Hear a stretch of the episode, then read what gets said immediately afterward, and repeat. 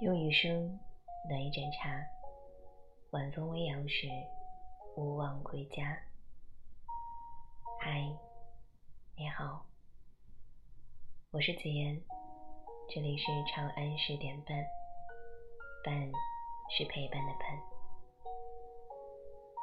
此刻的时间是北京时间二零一八年九月二十二日晚上的八点三十分。现在长安向你问好。今天是中秋假日的第一天，不知道你是怎样度过的？今天在家安静的生活了一天，没错，是生活。用大量的睡眠做了一场自我修复。然后看了一些人的短篇传记和访谈，这种感觉很妙。看完以后让我有很多思考，同时又害怕我主观上浅薄的阅历不足以让我判断怎样的选择才是对的。半天的时间看下来，导演陈冲给我留下的印象最为深刻。她是小花，也是末代皇帝当中的婉容，同时也是《如懿传》中如懿的姑姑乌拉那拉氏宜修。其实越走她越近，我会发现她本人跟这个友情客串的角色有多么的相似。她并不是被当下所熟悉的演员，我也没有过多的关注过。但就是很奇怪，细数下来，我居然看了不少他的作品：八一年的《苏醒》，八七年的《末代皇帝》，九四年的《红玫瑰与白玫瑰》，零八年的《太阳照常升起》。于是我想要跟你分享这个女人更多的故事。他在访谈当中说：“人最不应该做的事情，就是填补别人内心的期待。如果一个人觉得自己生不逢时，那么把他无论放在任何时代，他都会觉得生不逢时。”他还说：“我们熬过的，就是在时间里战胜的。”接下来，子言想要跟你分享关于他的这篇文章，来自于原创 T China。文章的题目叫做《导演陈冲说，人有一枚记忆的结晶体，他要做的是捕捉从中穿透的光线。》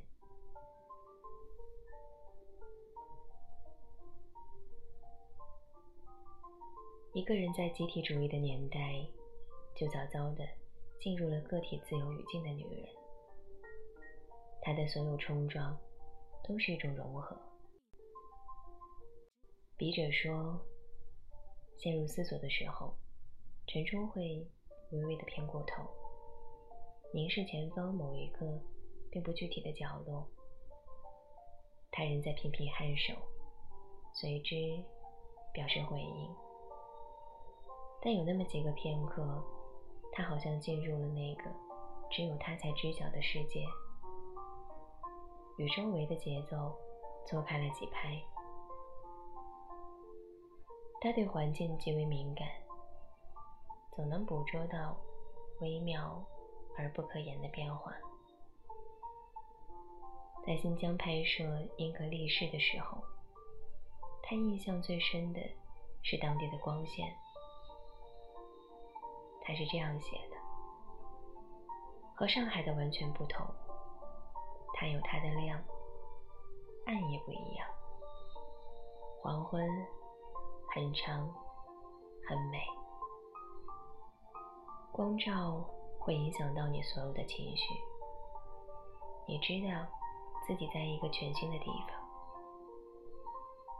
这种陌生感有助于他进入到一种截然不同的创作方式，存在着，每天只做一件事，存在着。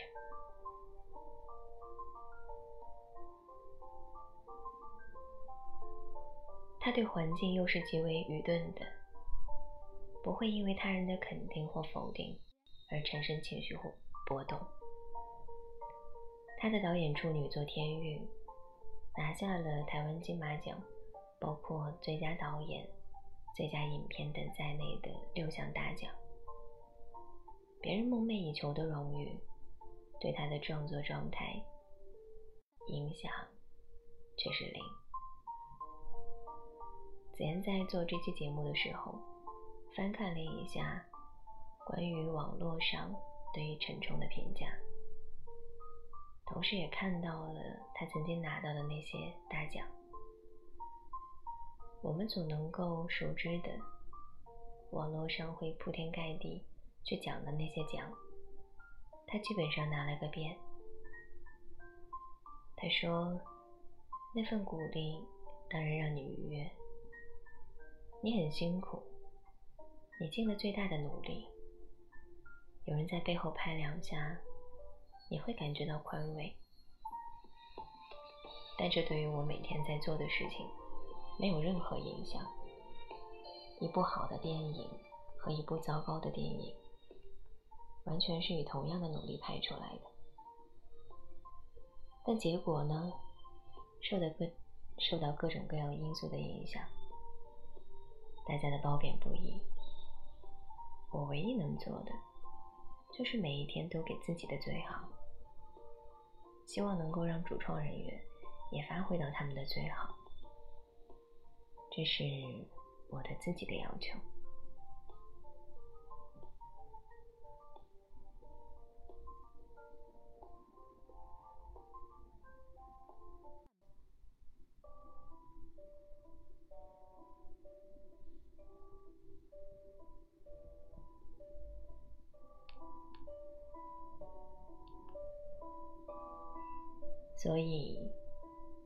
环境真正的严丝合缝的时刻并不多。有时他太快了，他的人生所有的进程都比旁人要快出一个节奏。有时是环境不巧慢了一步。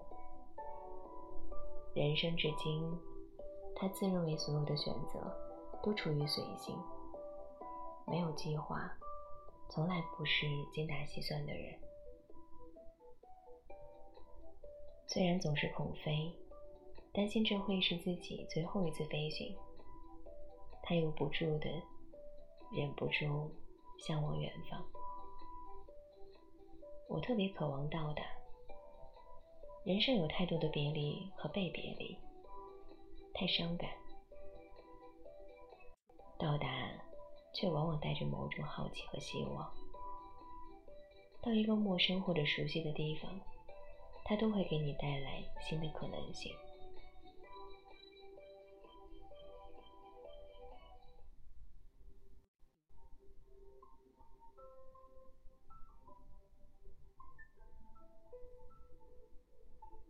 不管是访谈，还是网络上发来的文章。他说，他很早就心心念念的想要拍严歌苓写的《扶桑》，资金到位了，编导、美术部门的也都准备齐全了，他却怀上了小女儿。第一个孩子让他饱尝了高龄产妇的种种艰辛，所以他决定停止拍摄。那个心愿一直留在过去。如果再有机会，是否能够重启炉灶呢？生活永远在进行和发生着，人也在不停的丰富和变化着。我们每个人对于理想的坚持，对人的信念，不断被考验和锤炼。如果再拍二十年前的小说，一定是一个完全不同的剧本和故事。如果最终能成，那需要天时地利人和。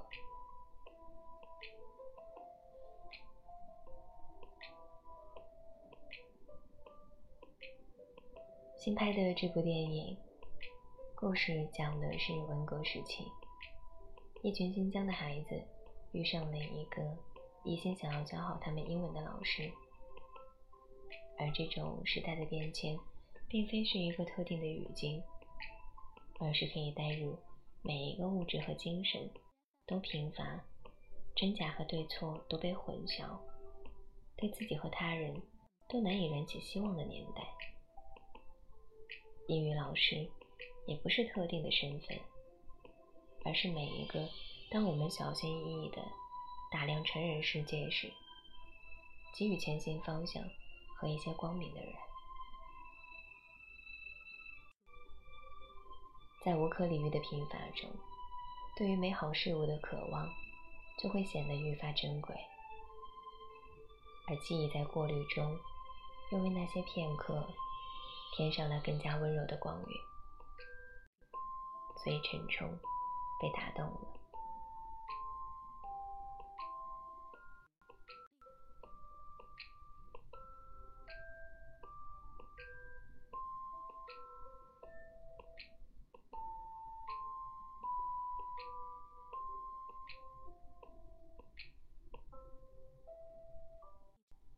他不想用这个故事来平掉集体记忆，也无意讨论一个特殊时代的伤痕。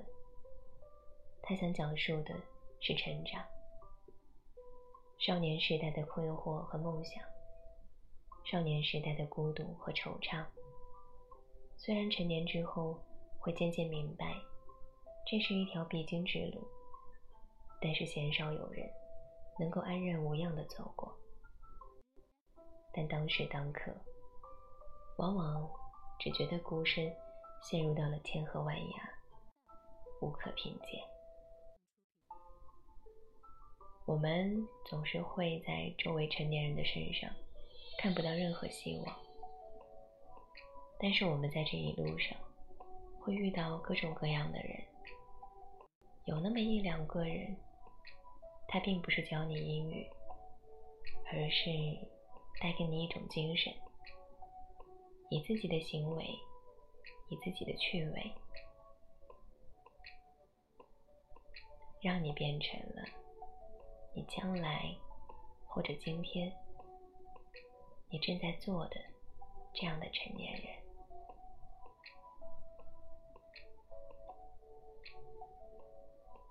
在诸如我是谁，我的父母为何是这样？在有这样的问题冒出来的时候，人生往往的基调已经在暗暗的铺陈。陈冲相信，但凡经历过青春的人，都会有共鸣。青春的挥霍总是多于节制，五花马，千金裘，动辄就要抹消万古愁。但事实上，迷惘。才是那个如影随形的东西。Sorry，五花马，千金裘，动辄就要抹消万古愁。但事实上，迷惘才是那个如影随形的东西。不久前，陈冲参加了上海电影节“上海之夜”。他并不热衷于出席电影节、红毯还有募集的活动，闹哄哄的，他有点烦。但上海是家乡，有情分，更何况几十年没见上的影剧团的旧人，有念想。十七岁到十五岁，他都在剧团里。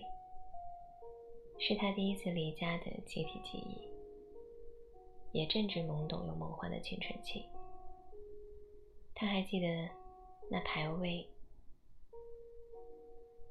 他还记得那排位于大木桥路他院里的平房，院子里杂草丛生，房间里总是坐上了一群年纪的人，他们当时不过三四十岁。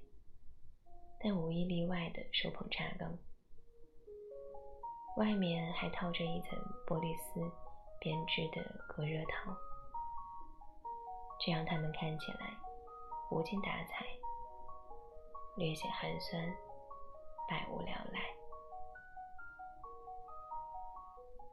团里组织看旧资料时，他才发现，那些手捧茶缸的主人，原来包括王丹凤、张瑞芳、白木、程之、陈树。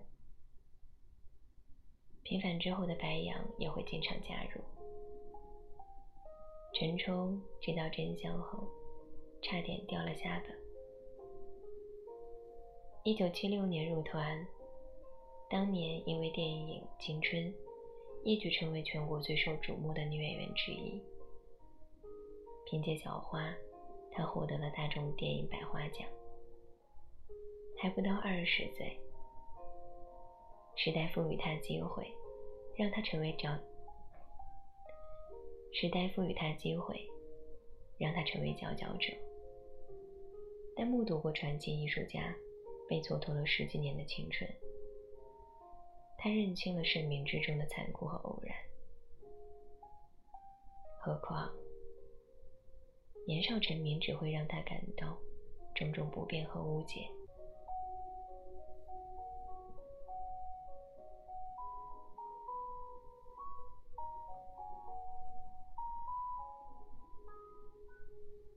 有一次在街上遇见别人在墙上画自己的巨幅肖像。他端详了一会儿被仔细描绘的眼睛和嘴唇，突然感觉到了一种荒谬。那一刻，他更加确定，外界的评判对于自我价值体系的设立毫无帮助。后来，他去奥斯卡担任过颁奖嘉宾，一度是美国片酬最高的亚裔女演员，也获得过。华语电影最高的奖项，得过若干次影后，但他的属性始终更加接近于一个典型的知识分子，一日三省，不敢怠慢。同时，这要求他撇开表象，去追问一些更加深层次的答案，即使答案本身模糊、混沌。暧昧不清。在严歌苓执笔的《本色陈冲后记》，陈冲曾记录了这样一个近乎超现实的场景：夜半回家时，一只白色的孔雀独自站在街心，孔雀定定然的望着他，打开了屏。见到孔雀的第二天，他的一段感情画上了句号。这让昨夜的那一幕平添了很多隐喻。他确定自己当时百分之百的清醒，但回想时也疑惑，到底是梦还是现实？任何回忆都会像一场梦，更何况……是遥远的回忆，里面一定会有一些主观的选择。他用这个细节来解读英格历史当中的回忆戏份。电影叙述下的回忆，更需要艺术的提炼，提炼一种遵从人物意念的感受。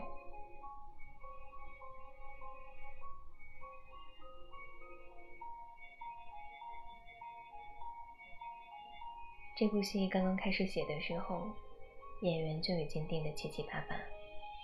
王志文、袁泉、王传君，他们都是属于最早的那批。角色在文本阶段时，陈冲就在寻找演员身上非他莫属的契合点。第一次接触王传君，陈冲就看到了他身上的那种不吝的气质。非常谦卑，但也非常清高。他不会妥协于世俗，也不会妥协于时代。他觉得王传君和他扮演的英语老师，他们一样，有信念，在现在的娱乐环境中，许多的年轻演员很容易就能赚到数量可观的钱，但这些东西对他居然真的没有任何诱惑。他扮演的角色王亚军，算不上是什么顶天立地的英雄，却在一个粗鄙的年代，保持了一种绅士的生活方式。尽管这可能也会给他带来巨大的麻烦。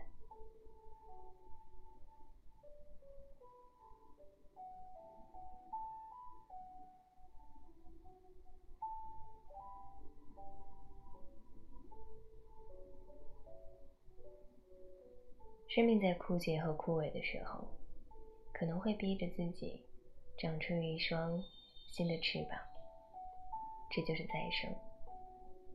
他是走到过这世界高度的演员，这意味着他不会放弃不断的向上攀。放眼世界，真正适合四十岁以上的女演员出挑角色，也是可遇不可求。有人说，放下身段就会获得机会。陈冲耸一耸肩，我有点放不下了。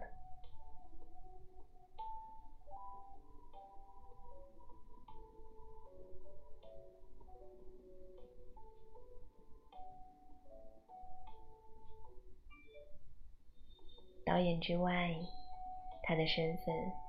还有另外一个，那就是女儿，还有母亲。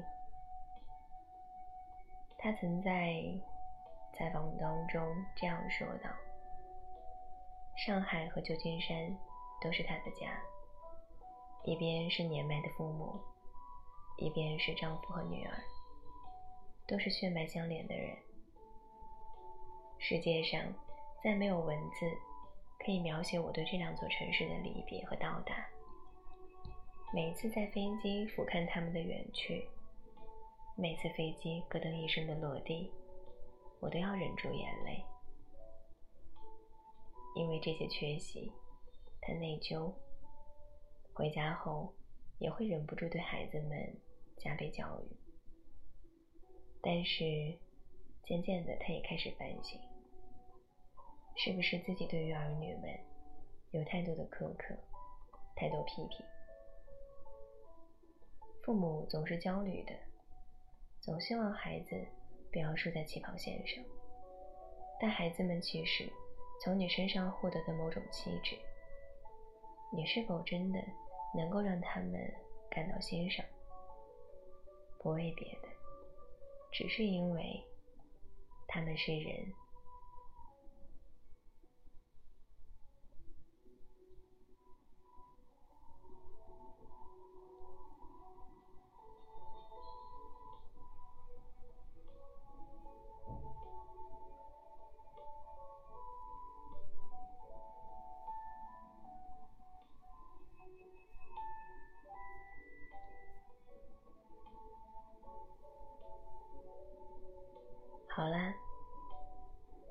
天子妍想要跟你分享的内容就是这样。